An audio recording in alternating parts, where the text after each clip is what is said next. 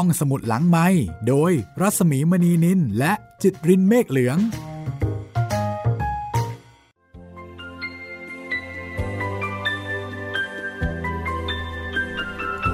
สวัสดีค่ะคุณผู้ฟังคะได้เวลาของการพบกับห้องสมุดหลังใหม่อีกครั้งหนึ่งแล้วนะคะ เวลาของความสุขความรื่นรมจากเรื่องเล่าค่ะ เจอกันที่นี่นะคะ วิทยุไทย PBS ออนไลน์ วิทยุข่าวสารสาระเพื่อสาธารณะและสังคมค่ะ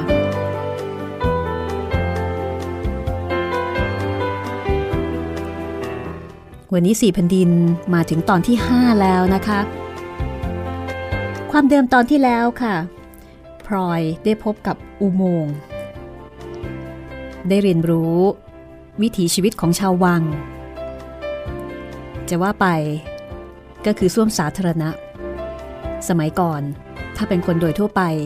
ยังไม่ได้มีห้องน้ำเอาไว้ในบ้านนะคะ ต้องไปเข้าส้วมสาธารณะ แทนการนั่งกระโถน ซึ่งเป็นสิ่งที่พลอยตะคิดตะควงใจอย่างมาก แล้วก็ไม่คุ้นเคยเอาซะเลย นึกไปแล้วก็แปลกดีเหมือนกันนะคะ แต่ถ้าเราอยู่สมัยก่อน สิ่งที่แปลกเมื่อทำไปทุกวันทุกวันและคนอื่นทำเหมือนกัน ก็คงจะกลายเป็นเรื่องธรรมดา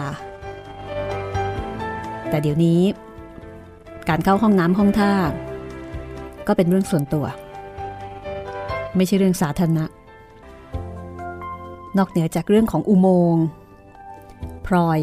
ยังได้เรียนรู้การที่จะแต่งตัวตามวัน แต่ละวัน จะมีแบบแผนเอาไว้ว่าจะต้องนุ่งผ้าสีอะไรห่มผ้าสีอะไร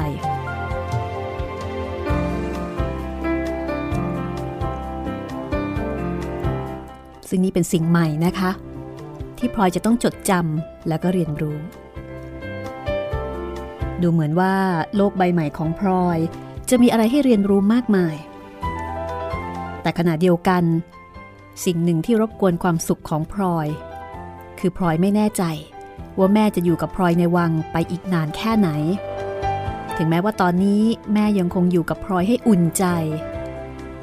แต่แม่ ก็บอกว่าอีกไม่นาน แม่ก็จะต้องไป โดยที่ทิ้งพลอย เอาไว้ในวัง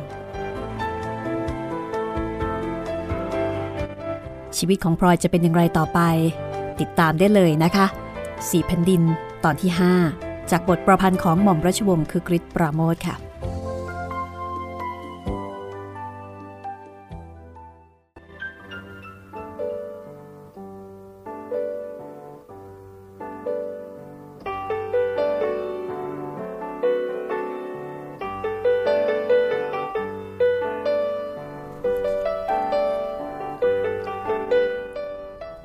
กติแล้ว เวลาตอนกลางวัน เป็นเวลาว่าง นอกจากคุณสายจะมีอะไรให้ทำเป็นพิเศษ หรือมีอารมณ์ไม่ดี ต้องการจะเก็บตัวเด็กเป็นพิเศษ ช่วงกลางวันจะเป็นเวลาที่พลอยได้ติดตามช้อยออกไปเที่ยวนอกตำหนัก ไปเที่ยวหาเพื่อนฝูง หรือไม่ก็ไปวิ่งเล่นเฉยๆแล้วก็เป็นเวลาที่พลอยจะได้สังเกตเห็นว่า เจ้านายแล้วก็เจ้าจอมมารดา หรือว่าเจ้าจอม มีฐานะไม่เท่าเทียมกัน บางพระองค์หรือบางท่านก็อยู่ตำหนักเล็กที่ค่อนข้างจะเก่าแก่ ผุพัง บางท่านก็อยู่ตำหนักใหญ่สูงหลายชั้น ประกอบไปด้วยเครื่องตกแต่งที่โอโถงตำหนักแต่ละหลังก็ยังมีบรรยากาศที่แตกต่างกัน บางตำหนักก็ขายน้ำอบแป้งร่ำเครื่องหอม บางตำหนักก็เปิดเป็นห้างขายผ้าขายแพร แล้วก็เครื่องใช้ต่างๆ ตลอดจนเครื่องเพชร บางตำหนักที่เจ้าของเป็นชาวเมืองเพชร ก็พูดสำเนียงเป็นชาวเมืองเพชรไปทั้งตำหนัก ที่มาจากปักใต้ก็พูดปักใต้ ส่วนตำหนักใหญ่สูงสี่ชั้น มียอดหอคอยกลาง ช้อยบอกว่าเป็นตำหนักเจ้าดารา เจ้าดาราในที่นี้ก็คือเจ้าดารารัศมี พระราชชายาเจ้าดารารัศมี จากเชียงใหม่นั่นเองนะคะ ที่นี่นับว่าแปลกกว่าที่อื่น เพราะว่าข้าหลวงจะนุ่งสิ้นแล้วก็ไว้ผมมวย แต่งกายอย่างชาวเชียงใหม่ แล้วก็อู้กำเมืองทั้งตำหนัก เป็นที่เดียวที่มีเมี่ยงแจกกันกินเป็นประจำช้อยเนี่ย เป็นคนที่รู้จักคนเยอะนะคะ ก็พาพลอยแทรกแซงเข้าไปได้ทั่ว แต่ก็บ่นว่า เที่ยวตามตำหนักไม่สนุก เพราะว่าต้องคอยระวังตัว สู้เที่ยวตามแถวเต็งไม่ได้สบายใจกว่า เพราะว่าแถวเต็งนั้นทุกคนแสดงกิริยาเป็นกันเองได้มากกว่า จะเอะอะเสียงดังไปบ้าง ก็ไม่มีใครคอยห้าม นอกจากการไปเที่ยวหาคนโน้นคนนี้แล้วพลอยกับช้อย ชอบไปที่สวนเต่า ซึ่งเป็นสวนอยู่ในวัง มีต้นไม้ขึ้นครึ้ม มีสระน้ำที่ไม่ลึก พอที่จะลุยได้ ก้นสระปูด้วยหินมีตะไคร่น้ำจับจนลื่นช้อยเป็นคนสอนให้พลอยเล่นถลายลื่น คือวิ่งออกไป แล้วก็ยืนทำขาให้แข็ง ปล่อยตัวให้ลื่นไปตามตะไคร่น้ำก่อนที่จะทำเป็นพลอยก็ล้มเปียกปอนไปทั้งตัวหลายครั้ง เป็นการเล่นสไลเดอร์สมัยก่อนมั้งคะ แต่ตามตำหนักต่างๆนั้น ก็อาจจะมีอาการไม่ถูกกันบ้าง คือไม่ถูกกันบ้างระหว่างพวกข้าหลวงของแต่ละตำหนัก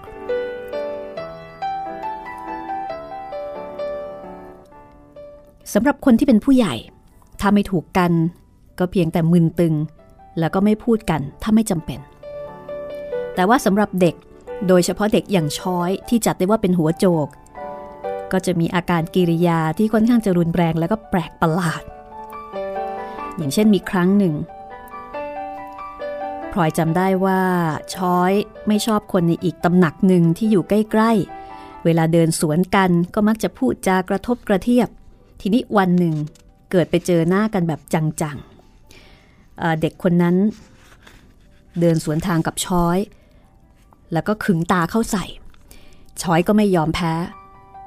ถลึงตาเข้าใส่บ้าง และหลังจากนั้นทั้งสองฝ่ายต่างก็หยุดเดิน แล้วก็ยืนถลึงตาเข้าใส่กันอยู่เป็นนาน คนที่เดินผ่านไปผ่านมาก็พากันหัวเราะ บางคนก็มายืนดู แล้วก็คอยหนุนประมาณว่า แต่และฝ่ายมีกองเชียร์แล้วก็ช้อยเนี่ยเป็นคนที่มีเพื่อนฝูงเยอะ ก็มีคนยกเก้าอี้มาให้นั่ง เอาน้ำเอาขนมมาให้กิน ซึ่งจอยก็ลงนั่งแล้วก็กินน้ำกินขนมแต่ไม่ยอมลดสายตาลง จนในที่สุดคุณสายต้องมาตามตัวแล้วก็ลากข้อมือกลับไปเคี่ยน แต่ถ้าจะว่ากันตามความเห็นโดยทั่วไป ก็ถือได้ว่างานนี้ช้อยเป็นฝ่ายชนะ ซึ่งช้อยก็ภูมิใจมาก คุยไปหลายวัน และพลอยเองก็รู้สึกภูมิใจกับช้อยไปหลายวันเหมือนกัน ถึงแม้ว่าช้อยจะเป็นคนที่ดูเกกมาเรกเกเร แล้วก็มักจะถูกคุณสายเคี่ยนอยู่บ่อยๆ แต่ในใจจริงนั้นพลอยเห็นว่าช้อยเป็นคนที่ใจดี อย่างหาที่เปรียบได้ยาก เพื่อนฝูงคนไหน มีปัญหา หรือว่ามีทุกข์มีอะไรที่จะให้ช้อยช่วย ช้อยเป็นต้องให้ความเห็นใจ แล้วก็หาทางช่วยเหลือเสมอ กับคนที่มีฐานะอันดี มีลูกหลานว่านเครือ หรือว่าบริวารคอยปฏิบัติ ช้อยดูจะไม่ค่อยสนใจ บางทีก็แอบล้อเลียนลับหลัง แต่สำหรับคนอีกประเภทหนึ่ง ที่อยู่ในวังมานาน จนคนลืม มีฐานะที่ค่อนข้างจะยากจน ไม่มีลูกหลานคอยดูแลปรนิบัติ ช้อยมักจะเอาใจใส่เป็นพิเศษ ถ้ามีเวลาก็ไปหาไปคุย เอาของเล็กๆ น้อยๆ เท่าที่จะหาได้ไปฝาก แล้วก็คอยช่วยเหลือทำสิ่งต่างๆ ให้ เวลาจะพูดจะจาด้วย ก็ใช้คำอ่อนหวานน่าฟัง เป็นที่รักแก่พวกคนแก่ในวังที่อยู่เฉยๆ หรือขนาดพนักงานเฝ้าหอพระนั้นเป็นอย่างดียิ่ง ก็เรียกได้ว่าช้อยเนี่ยเป็นคนที่เห็นใจคนทุกข์ยาก คนที่ถูกลืม คนที่คนอื่นเขาไม่สนใจ กับเด็กเล็กๆ ช้อยก็มักจะทำตัวเป็นผู้คอยคุ้มครองป้องกัน ดังนั้นไปไหนๆ ก็มักจะมีเด็กเล็ก ๆ ตามช้อยกันเป็นแถว และโดยเฉพาะกับสัตว์ ช้อยก็เป็นคนรักสัตว์นะคะ ไม่ว่าจะเป็นสัตว์ชนิดใด ตั้งแต่ลูกนกกระจอกที่ตกจากชายคาตำหนัก ไปจนถึงสัตว์ที่คนอื่นๆ เขาขยะขยง อย่างเช่นลูกหนูจิ้งจก แล้วก็มีอยู่ครั้งหนึ่ง ช้อยหายไปข้างนอก แล้วก็กลับมาหอบอ้อยนะคะ คือหอบอ้อยที่ตัดเป็นท่อนสั้น ๆ มาหลายท่อน แล้วก็เรียกพลอยไปดูพลอยก็คงจะงงละค่ะไม่เคยเห็นว่าเอ๊ะจะเอาเอาอ้อยมาทำไม ช้อยแบ่งท่อนอ้อยสั้นๆ ให้พลอยครึ่งหนึ่ง แล้วก็บอกให้ช่วยกันเลี้ยง ช้อยอธิบายว่า ในท่อนอ้อยนั้นมีตัวด้วงมะพร้าว ซึ่งช้อยไปรับอาสาคนที่ห้องเครื่องต้น ว่าจะเอามาเลี้ยงให้จนครบกำหนด และเมื่อถึงเวลาที่เขาต้องการด้วงมะพร้าวเหล่านี้ไปทอดตั้งเครื่อง ก็จะเอาไปคืน ช้อยบอกให้พลอยเอาอ้อยฟังที่หูพลอยก็ทำตามแล้วก็ได้ยินเสียงตัวด้วงเนี่ยกัดกินอ้อยอยู่ข้างใน ปรากฏว่า ช้อยและพลอยเนี่ย เป็นห่วงเป็นใยด้วงเหล่านั้นเป็นวักเป็นเวรนนะคะ เหมือนกับเลี้ยงสัตว์เลี้ยงอะไรทำนองนั้นเลยทีเดียว ถึงเวลานอนก็เอาไปวางข้างหมอน เพื่อฟังเสียงด้วงกัดอ้อย จนหลับไปกับที่ ทีนี้พอเลี้ยงจนครบกำหนด ต้องส่งคืนที่ห้องเครื่องนะคะช้อยกับพลอย ก็หอบอ้อยไป ช้อยนั้นถึงกับร้องไห้ ร้องไห้ด้วยความสงสารแล้วก็อาลัยที่บรรดาด้วงเหล่านี้จะต้องตายในเวลาอันรวดเร็ว เพราะว่าดวงมะพร้าวเหล่านี้เลี้ยงเอาไว้เพื่อที่จะเป็นอาหารนะคะ คือเป็นอาหารชาววังอย่างหนึ่ง พอไปถึงห้องเครื่องพลอยก็เห็นเขาผ่าอ้อย แล้วก็แงะเอาตัวด้วง ซึ่งกำลังอ้วนน่ากินเนี่ยค่ะ อ้วนกว่าหัวแม่มือแล้วก็เป็นสีขาว จากนั้นก็เอาใส่ลงชามอ่าง ซึ่งเต็มไปด้วยหัวกะทิ แล้วก็ปล่อยให้ด้วงกินกะทิต่อไปอีก พอด้วงกินกะทิจนตัวเป่งนะคะ เขาก็จับตัวด้วงเป็นๆเหล่านั้นเนี่ยลงทอดในกระทะน้ำมันร้อนๆจนตัวด้วงเหยียดยาวออกไป แล้วก็เอาขึ้นมาหั่นเป็นแว่นๆ พร้อมที่จะจิ้มน้ำจิ้ม นี่ก็คือวาระสุดท้ายของสัตว์เลี้ยง ที่ทั้งพลอยและก็ชอยเลี้ยงมาด้วยความเอาใจใส่ มาถึงตอนนี้นะคะพลอยกับชอยก็หมดหน้าที่แล้วค่ะ ชอยก็กลับ ระหว่างทางที่เดินทางกลับช้อยถึงกับร้องไห้สะอึกสะอื้น ด้วยความสงสารแล้วก็อาลัยในตัวด้วง จนกระทั่งคนที่รู้จัก สงสัยว่าเอ๊ะ ร้องไห้แบบนี้ใครตายหรือ นิสัยเหล่านี้ทำให้พลอยนึกนิยมในตัวช้อยยิ่งขึ้นทุกวันช้อยนี่เป็นคนที่รู้สึกอย่างไรก็แสดงออกอย่างนั้นนะคะ ในขณะที่พลอยเป็นคนเฉยๆ ไม่ค่อยแสดงความรู้สึกของตนให้ปรากฏ ใครๆก็ว่าพลอยเป็นเด็กขี้อาย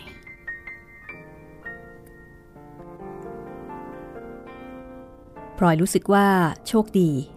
ที่ได้เจอกับช้อย ช้อยเป็นคนเก่ง ไม่ขี้อาย ช่วยให้พลอยหายเหงา แล้วก็ชักนำให้พลอยเนี่ยไปเจอสิ่งที่น่าสนใจต่างๆ ถ้าไม่มีช้อย พลอยก็ไม่แน่ใจว่าจะได้รู้จักกับคนอื่นๆหรือไม่ และจะได้เห็นสิ่งต่างๆ หลายอย่างหลายประการที่ได้พบเห็นนั้นหรือไม่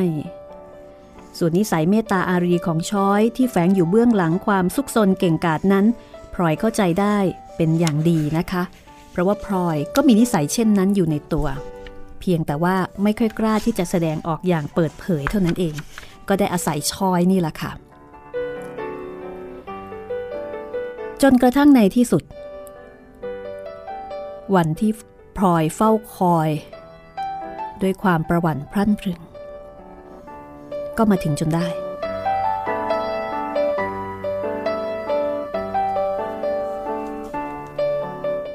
นั่นก็คือวันที่แม่จะจากไป เช้าวันหนึ่ง แม่บอกพลอยอย่างกระทันหันว่า แม่จะไปแล้วแม่ได้ทูลลาเสด็จไว้ตั้งแต่เมื่อตอนกลางคืน ระหว่างที่พลอยหลับ ขณะที่แม่บอกพลอยเพิ่งจะอิ่มข้าว เวลานั้นเป็นตอนเช้าที่แดดออกจ้า แต่เมื่อแม่บอก ดูเหมือนว่าแสงสว่างของแดดในยามเช้า เหมือนจะถูกอะไรบางอย่างบดบังจนมืดครึ้มพลอยนั่งนิ่ง ปล่อยน้ำตาไหลออกมาไม่ขาดสาย แม้แต่จะส่งเสียงสะอึกสะอื้น ก็รู้สึกว่าไม่มีกำลังพอ คือหมดเรี่ยวหมดแรงไปหมด แม่เข้ามากอดพลอย กระซิบบอกว่าอย่าร้องไห้ เพราะถ้าพลอยร้องไห้ แม่คงจะขาดใจตายซะก่อน แม่กอดพลอยอยู่นาน แม่เองก็ร้องไห้เหมือนกัน แม่ยกฉายผ้าห่มขึ้นซับน้ำตาบ่อยๆ นิ่งเถอะพลอย นิ่งเสียเถิดคนดีของแม่ แม่เป็นคนมีกรรม ก็ต้องไปตามยถากรรม แต่แม่ไปแล้วไม่ใช่ว่าไปเลย แม่จะกลับมาเยี่ยมพลอยบ่อยๆ พลอยอยากได้อะไร แม่จะได้หามาให้จากบ้านนอก ข้าวของเครื่องแต่งตัวของแม่ แม่ไม่ได้เอาไปเลย แม่ยกให้พลอยทั้งหมด แม่ฝากคุณสายเอาไว้ทั้งหีบ และถวายบัญชีของไว้ที่เสด็จด้วย ของเหล่านี้ ลูกโตขึ้นจะได้ใช้แต่งตัว ถึงจะมีไม่มาก ก็คงจะไม่ขายหน้าคนอื่นเขา จีทับทิมอันใหญ่เป็นของที่เสด็จประทานแม่ แหวนบ้าง สายสร้อยบ้าง เป็นของที่แม่หาเอาทีหลัง คุณพ่อพลอยให้บ้าง แหวนนพเก้า อันนั้นเป็นของเก่า คุณตาของพลอยให้แม่เอาไว้ ถ้าโตขึ้นพลอยจะขายหรือเปลี่ยนก็ทำเถอะนะ ของอื่นๆแม่ไม่ว่า แต่แหวนวงนี้ขอให้พลอยเก็บไว้ถึงลูกถึงหลาน จากนั้นแม่ก็ร้องไห้อีกพักใหญ่ กอดจูบพลอยอยู่อีกนาน และในที่สุดก็ตัดสินใจเด็ดขาด คือพระจากพลอยร้องเรียกนางพิษให้มายกข้าวของไปคอยนอกวัง จากนั้นแม่ก็ไปลาคุณสายและคนในตำหนัก แล้วรีบก้าวเดินออกจากตำหนัก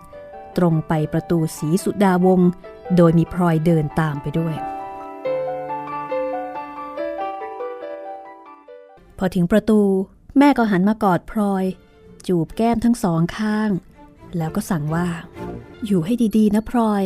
หมั่นขึ้นเฝ้าเสด็จ แล้วก็อย่าดื้อ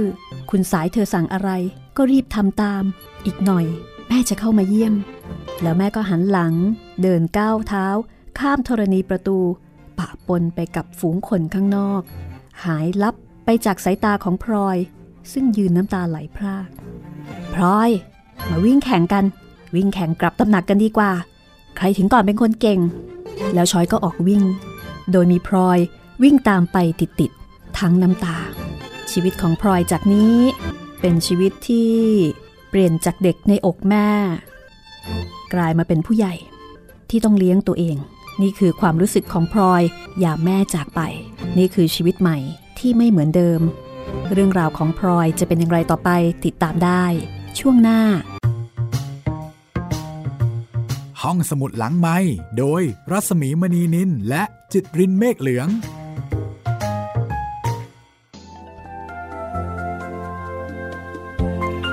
มาถึงช่วงที่ 2 ของตอนที่5สี่แผ่นดินนะคะ สี่แผ่นดินบทประพันธ์ของหม่อมราชวงศ์คึกฤทธิ์ปราโมทนวนิยายเรื่องเยี่ยมที่ทำให้เราได้สัมผัสกับวิถีชีวิตตั้งแต่ครั้งสมัยรัชกาลที่ 5 จนถึงรัชกาลที่ 8 ผ่านชีวิตของแม่พลอย แม่ช้อย และก็ตัวละครอื่น ๆ ที่กำลังจะเปิดเผยในอีกไม่ช้านี้นะคะ ตอนนี้พลอยกำลังเศร้าค่ะ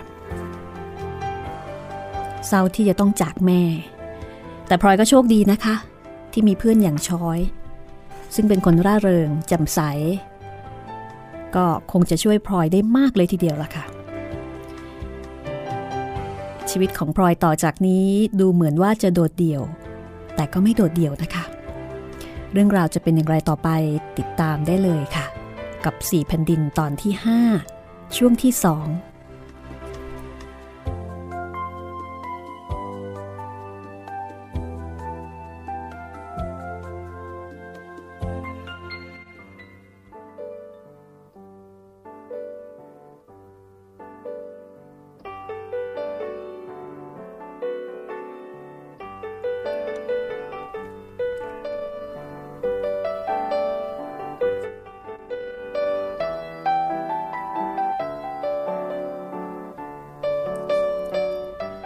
อช้อยกับพลอย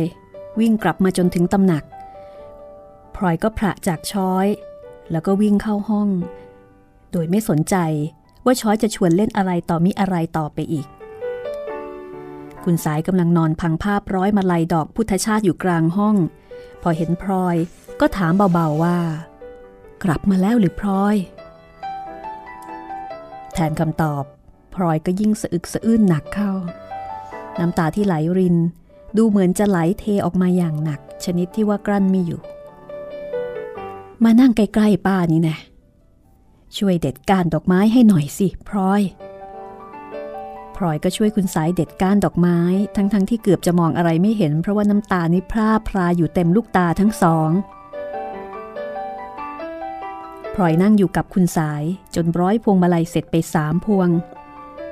คุณสายก็ทำอะไรจุกจุกจิกจิกต่อไปอีกหลายอย่าง และในที่สุด คุณสาย ก็บอกกับพลอยว่าป้าจะขึ้นไปเฝ้าเสด็จสักหน่อย วันนี้พลอยจะนั่งเล่นที่นี่ก่อนก็ได้นะ แล้วคุณสายก็ออกจากห้องไปเงียบๆพลอยนั่งร้องไห้อยู่คนเดียวในห้องนั้นไม่รู้ว่านานแค่ไหน ใจนึกถึงแต่เรื่องแม่ที่จากไป แม่จะไปไหน จะเป็นอย่างไรพลอยก็ไม่สามารถจะเดาถูก โลกภายนอกสำหรับพลอยดูกว้างขวางเหลือประมาณ แม่บอกว่าจะไปฉะเชิงเซาซึ่งพลอยพอจะเดาได้ว่าคงจะเป็นหัวเมืองบ้านนอก และก็คงไกลสุดล่าฟ้าเขียว ถ้าแม่กลับไปบ้าน ก็มีสู้กระไรนัก เพราะพลอยรู้แล้วว่า บ้านกับวังนั้นใกล้ไกลเพียงใด แต่เมื่อแม่ไปไกลถึงขนาดนี้ แม่อาจจะไม่กลับมาอีก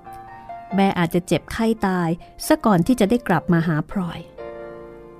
หรือถ้าพลอยอยู่ทางนี้เกิดเจ็บไข้ใครจะมาคอยดูแล ยิ่งนึกพลอยก็ยิ่งวิตก ใจนั้นนึกไปถึงรายละเอียดของชีวิตต่างๆ นานา เป็นต้นว่า ใครจะอาบน้ำแต่งตัวให้ ใครจะนอนด้วย ถ้าตื่นขึ้นมากลางดึกไม่มีแม่นอนอยู่ข้างๆ พลอยจะเป็นอย่างไร ระหว่างนั้น มีใครมาโผล่ประตูห้องดูอยู่หลายหน เข้าใจว่าคงจะเป็นช้อย แต่ช้อยเห็นพลอยกำลังร้องไห้ ก็ไม่กล้าเข้ามารบกวน ได้แต่คอยเยี่ยมเยี่ยมมองมองแล้วก็แอบดู เพราะคุณสายสั่งเอาไว้ว่า ให้ปล่อยให้พลอยร้องไห้จนนิ่งไปเองจะดีกว่า ลอยม้อยหลับไป รู้สึกตัวตื่นขึ้นมาอีกทีตอนบ่าย คุณสายมาปลุก แล้วก็บอกว่า เสด็จรับสั่งให้หาแน่พร้อย ไปล้างหน้าล้างตาซะก่อน แล้วขึ้นไปได้วยกัน เมื่อพลอยล้างหน้าแล้ว คุณสายก็พาขึ้นไปที่ชั้นบนตำหนัก เสด็จประทับอยู่ที่มุมหนึ่งของเฉลียง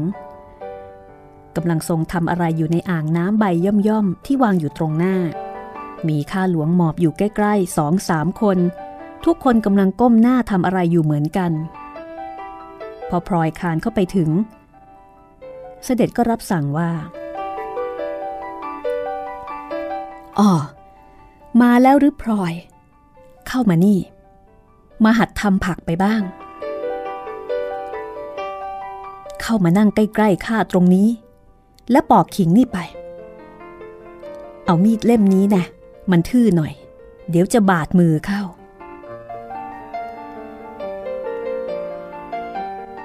พลอยได้เห็นว่า เสด็จและข้าหลวงกลุ่มนั้น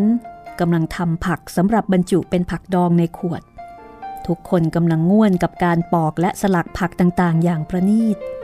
บางก็สลักขิงให้เป็นรูปดอกไม้สวยงาม บ้างก็กำลังสารผักบุ้งที่ซอยออกเป็นสายเล็กๆ แล้วก็สารเป็นรูปปลาตะเพียน เสด็จส่งขิงให้พลอยสองสามหัว พร้อมกับมีดเล็กๆ เล่มหนึ่งพลอยก็เริ่มลงมือปอกขิงไปตามรับสั่ง สักครู่หนึ่งเสด็จก็เอาพระหัตถ์ช้อนผักที่ทำเสร็จแล้วขึ้นมาหลายชิ้นให้พลอยดู แล้วก็รับสั่งถามว่า สวยไหมพลอย สวยมั้งคะ ไหน ลองชี้มาสิ อันไหนสวย หยิบออกมาวางไว้ในจานนั่นแหละ ชอบอันไหนก็หยิบอันนั้นพลอยเลือกผักที่สลักอย่างประณีตที่สุดออกมาสองสามชิ้น แล้วก็วางใส่ไว้ในจาน ปรากฏว่า เสด็จทรงพระสวนชอบใจ ดูสิมาเลือกชิ้นของข้าทั้งนั้นเลย ก็เสด็จทรงได้งามจริง ๆ นี่มังคะ หม่อมชั้นถ้าจะแก่เสียแล้ว หูตามองไม่ค่อยจะเห็นเหมือนก่อน ทำผักหยาบไปเป็นกอง โอ้ย ดัดจริต เด็กเมื่อวันซืน อ่อนกว่าข้าเป็นหลายปี ยังจะมาอ้างว่าแก่ ขี้เกียจทำนะไม่ว่า คุณสายก้มหน้าหัวเราะ แล้วก็ทำผักต่อไป ระหว่างนั้น เสด็จทรงวางมีด หันไปหยิบหมากมาเสวย ทอดพระเนตรพลอย ปอกขิงอยู่สักครู่หนึ่ง ทรงถอนพระทัยเบาๆ แล้วก็รับสั่งถามขึ้นมาอีกว่า คิดถึงแม่มากไหมพลอย มากมั้งคะ นั่นสิ ข้าก็เห็นใจ แต่จะทำอย่างไรได้ แม่เจ้าเขาต้องทำมาหากิน ไปฉะเชิงเซามันก็ไม่ได้ไกลอะไรนักหนา อีกหน่อยก็คงจะกลับมาอีก อพลอยได้ยินเสด็จรับสั่งว่าฉะเชิงเซาไม่ได้ไกลนัก ก็รู้สึกใจชื้นขึ้นมาเป็นกอง อยู่กับข้าไปเถิดพลอย ไม่เป็นไรหรอก แม่ลูกกัน จะไปไหนกันเสีย ไปแล้ว เดี๋ยวก็ต้องกลับมาหากันอีก และแม่เจ้าน่ะข้ารู้จักดี มันไปไหนไม่ได้นานหรอก อีกหน่อยก็กลับมาเอง ไม่เชื่อก็คอยดูไป น่าสงสาร ตัวยังเล็กนัก สาย ช่วยดูให้ดีๆ หน่อยละ่ะ เสด็จเอื้อมพระหัตถ์มาลูบหัวพลอยเบาๆ แล้วก็รับสั่งด้วยความเอ็นดู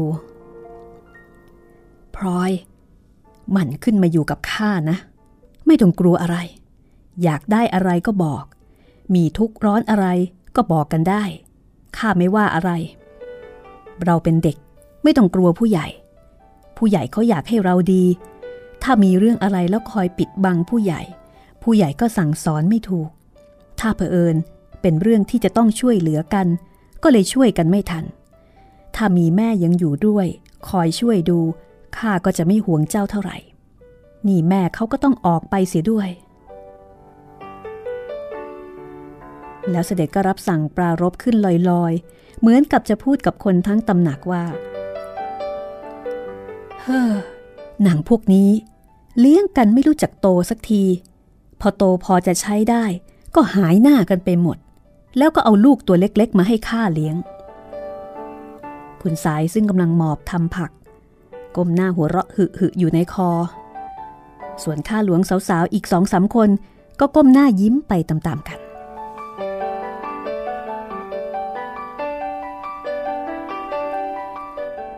ตั้งแต่ตอนที่แม่ออกจากวังไปตอนเช้า หัวใจของพลอยก็มีแต่ความว่างเปล่า ไม่รู้ว่าจะหันหน้าไปทางทิศทางใด สิ่งที่พลอยต้องการที่สุดตอนนี้ คือคนที่จะหันหน้าเข้าหา แล้วยึดถือเอาเป็นหลักได้ การจากกับแม่คราวนี้เป็นทุกข์อันยิ่งใหญ่ครั้งแรกที่พลอยต้องประสบในชีวิตพลอยอยากให้มีใครสักคนที่เห็นใจ แล้วก็เอาใจในทุกสุข แต่คุณสายผู้ซึ่งแม่ฝากพลอยไว้ก็เป็นคนนิ่ง ถือหลักว่า ความทุกข์นั้นถ้าปล่อยไว้ไม่แตะต้องก็จะหายไปเอง หรือบางทีคุณสายอาจจะเห็นว่าพลอยเป็นเด็กเกินกว่าที่จะทุกข์ได้จริงจัง หรืออาจจะเคยเห็นอาการของเด็กที่ต้องจากพ่อแม่มาอยู่วังมาแล้วมากต่อมาก คุณสายจึงไม่พยายามปลอบโยนเอาใจในยามนี้ แต่ปฏิบัติต่อพลอยเหมือนในยามปกติ ในขณะที่ช้อย ซึ่งเป็นเพื่อนคนแรกของพลอยในวัง ช้อยก็คงจะเห็นใจพลอยอยู่ไม่น้อย แต่วิธีของช้อยไม่เหมือนกับคนอื่น คือแทนที่จะปลอบโยนเอาใจ ช้อยกลับชวนวิ่งแข่ง หรือว่าป่ายปีนไปตามเรื่อง ซึ่งถ้าแม้ว่าพลอยจะทำด้วยได้ ก็ไม่ทำให้ความทุกข์นั้นคลายลงไป อันหนึ่ง สิ่งที่พลอยต้องการ คือคนที่จะมาแทนแม่ ซึ่งช้อยแทนไม่ได้แน่ ๆ เพราะเป็นเพียงแค่เด็กรุ่นเดียวกันเท่านั้นเอง เสด็จเป็นคนแรกที่พูดว่าเห็นใจและสงสารพลอย คุณสายนั้นเมื่อรู้ว่าพลอยมีทุกข์หนัก ก็พยายามที่จะหลีกเลี่ยง ไม่เอ่ยถึงแม่ให้พลอยได้ยิน กลัวว่าพลอยจะทุกข์เพิ่มขึ้นอีก แต่เสด็จ มิได้ทรงหลีกเลี่ยงเรื่องนั้น กลับเอามารับสั่งโดยเปิดเผย รับสั่งว่าทรงเห็นใจและสงสารพลอย แสดงพระอาการที่ทรงพระเมตตาด้วยการลูบศีรษะพลอยพลอยรู้สึกตื้นตัน คาดไม่ถึงว่า คนขนาดเสด็จจะมีพระไทยมาร่วมทุกข์กับเด็กตัวเล็ก ๆ ที่ไม่มีความสำคัญอะไรเลยเช่นพลอย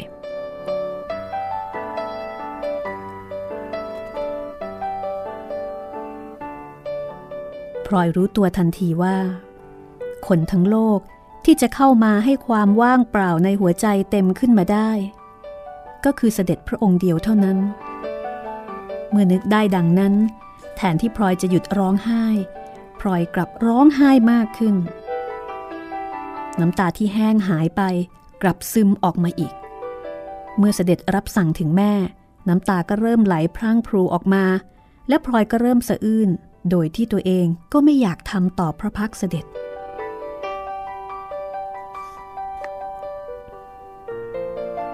ข้าหลวงสาวๆสองสามคนทำหน้าไม่ดีเหมือนกับจะร้องไห้บ้าง แต่พอสบตากับพลอย ก็รีบก้มหน้าลงทำผักต่อไปเหมือนกับว่าไม่อยากเห็น คุณสายมองดูหน้าพลอยอย่างหนักใจ เมื่อสบตากับคุณสาย คุณสายก็สายหน้าช้าๆ ขมวดคิ้ว เหมือนกับจะบอกว่าให้พลอยหยุดร้องไห้ พลอยก็พยายามที่จะกล้ำกลืนน้ำตา แต่ก็ไม่สามารถทำตามได้ อย่าไปห้ามมันเลยสาย ปล่อยให้ร้องไปเถิด ข้าเห็นใจ ไฟฟืนที่ติดขึ้น เขาใช้น้ำดับ แต่ความทุกข์ในหัวใจคนนั้น ต้องดับด้วยน้ำตาอย่างเดียวเท่านั้นอีกสักครู่หนึ่ง เสด็จก็รับสั่งเรียกข้าหลวงคนหนึ่งว่าสร้อยวานไปหยิบหีบใบที่วางอยู่ข้างม้าเครื่องแป้งให้ที แม่สร้อย ซึ่งเป็นข้าหลวงก็คลานหายเข้าไปในห้องบรรทมครู่หนึ่ง แล้วก็กลับออกมาพร้อมด้วยหีบย่อมย่อมใบหนึ่งพลอยมานี่แน่กระเถิบเข้ามานั่งข้างๆ ข้าจะให้ดูอะไร เมื่อพลอยเข้าไปถึงพระองค์ เสด็จทรงเปิดหีบนั้นขึ้นฝาหีบด้านในมีกระจกเงาติดอยู่ ในหีบนั้นมีหีบเล็กหีบน้อย และตลับลงยาพร้อมด้วยของจุกจิกอื่นๆ อีกหลายอย่าง พอทีพลอย เลิกร้องไห้เสียเถิดดูสิ ไม่สวยเลย ยิ่งร้องนานๆ เดี๋ยวตาบวมแดงไปหลายวัน สวยตายละ เสด็จทรงชี้ให้พลอยดูหน้าตัวเองในกระจก พลอยดูหน้าตัวเองในกระจกแล้วก็เห็นจริง เริ่มเช็ดน้ำตาให้แห้งลงได้ ด้วยความกลัวว่าจะเสียโฉม เสด็จทรงเปิดตลับและหีบนั้นอยู่หลายใบ ในที่สุดทรงหยิบสายสร้อยทองสามสีเล็กๆ สายหนึ่ง มีกุญแจเล็กฝังทับทิมแขวนไว้ เสด็จทรงเอาสายสร้อยนั้นใส่ข้อมือประธานให้ และก็รับสั่งว่า อ้าว ข้าให้พลอย เป็นค่าจ้างให้เลิกร้องไห้ ถ้าเจ้าไม่เลิก ขืนร้องต่อไป ประเดี๋ยวนางพวกเหล่านี้ดัดจริตบีบน้ำตาร้องกันหมดพลอยตัวเย็นวูบด้วยความปิติ ที่ได้ประทานของด้วยพระหัตถ์และด้วยความดีใจพลอยกราบเสียชิดพระองค์ เกือบจะกราบลงไปบนพระเพลาแต่พอเงยหน้าขึ้นมาก็สะอื้นอีกสองครั้งติดติดกัน ราะว่าอาการร้องไห้ยังไม่หายสนิท เอ ยังไม่พอ เอานี่อีกอย่าง เอาไปเล่นไป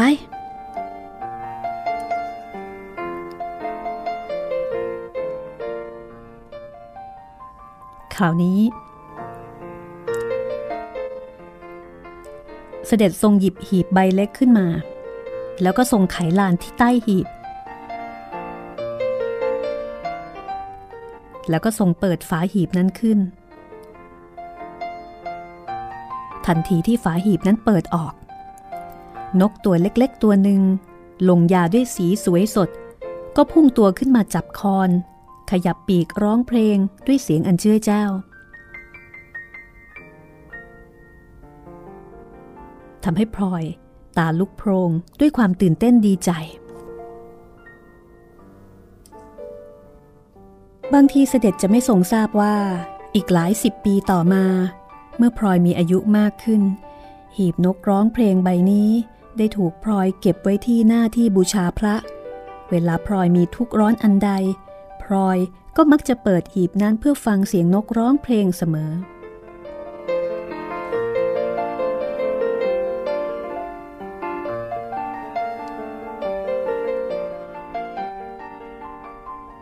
แต่แม่จากไป คุณสายก็เอาพลอยเข้ามานอนไว้ด้วยกันในมุ้งเดียวกัน รวมทั้งช้อยอีกหนึ่งคน ก็รวมเป็นสามคน ความสนิทสนมระหว่างเด็กทั้งสองก็มีมากขึ้นกว่าเก่าพลอยไปไหนมาไหนกับช้อยเสมอทำให้พลอยได้รู้จักเพื่อนฝูงในวังมากขึ้นในเวลาอันไม่ช้านัก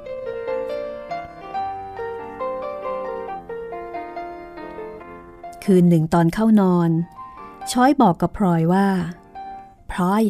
พรุ่งนี้ไปเที่ยวประตูวังกันนะ ไปสิ มีอะไรที่นั่นเหรอช้อย ไม่มีอะไรหรอก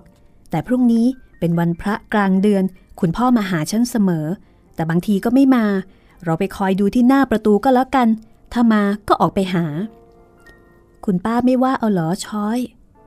ไม่ว่าหรอก คุณอารู้อยู่แล้ว เผื่อฉันไม่ไปซะอีก คุณอาก็จะว่าเอา เพราะคุณพ่อมีของฝากคุณอาเกือบทุกครั้ง บางที ถ้าเผื่อคุณอาอยากพบคุณพ่อ คุณอาก็ออกไปด้วย เช้าวันรุ่งขึ้น ช้อยก็ ตื่นขึ้นแล้วก็อาบน้ำอาบท่าแต่เช้า ชวนพลอยให้รีบกินข้าว พอพลอยเปิบข้าวเข้าปากยังไม่ทันได้กี่คำช้อยก็อิ่ม แล้วก็เร่งให้พลอยอิ่มตาม บอกว่าจะต้องรีบไป และเมื่อพลอยอิ่มข้าวชอยก็ชวนเดินออกจากตำหนักมุ่งหน้าไปยังประตูวังชั้นใน ทั้งคู่ ตรงไปที่ประตู โดยที่ช้อยยืนเมียงมองอยู่สักครู่หนึ่งช้อยก็หันมาบอกพลอย นั่นแน่ มาแล้วช้อยรีบออกไปนอกประตู โดยพลอยเดินตามไปใกล้ๆ ในหมู่คนที่มีทั้งหญิงและชาย ช้อยชี้ไปยังชายสูงอายุคนหนึ่ง นุ่งผ้าพื้น ใส่เสื้อกระบอกขาว มีเด็กผู้ชายสูงกว่าช้อยหน่อยหนึ่ง เดินหิ้วฉลอมตามมาข้างๆ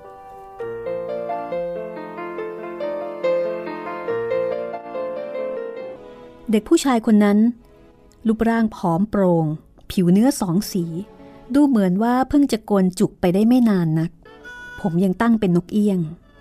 เจ้าตัวพยายามที่จะหวี แล้วก็ดัดให้เป็นทรงแบบฝรั่ง อย่างที่หนุ่มๆเขานิยมกัน ส่วนผู้ชายคนที่เป็นผู้ใหญ่นั้น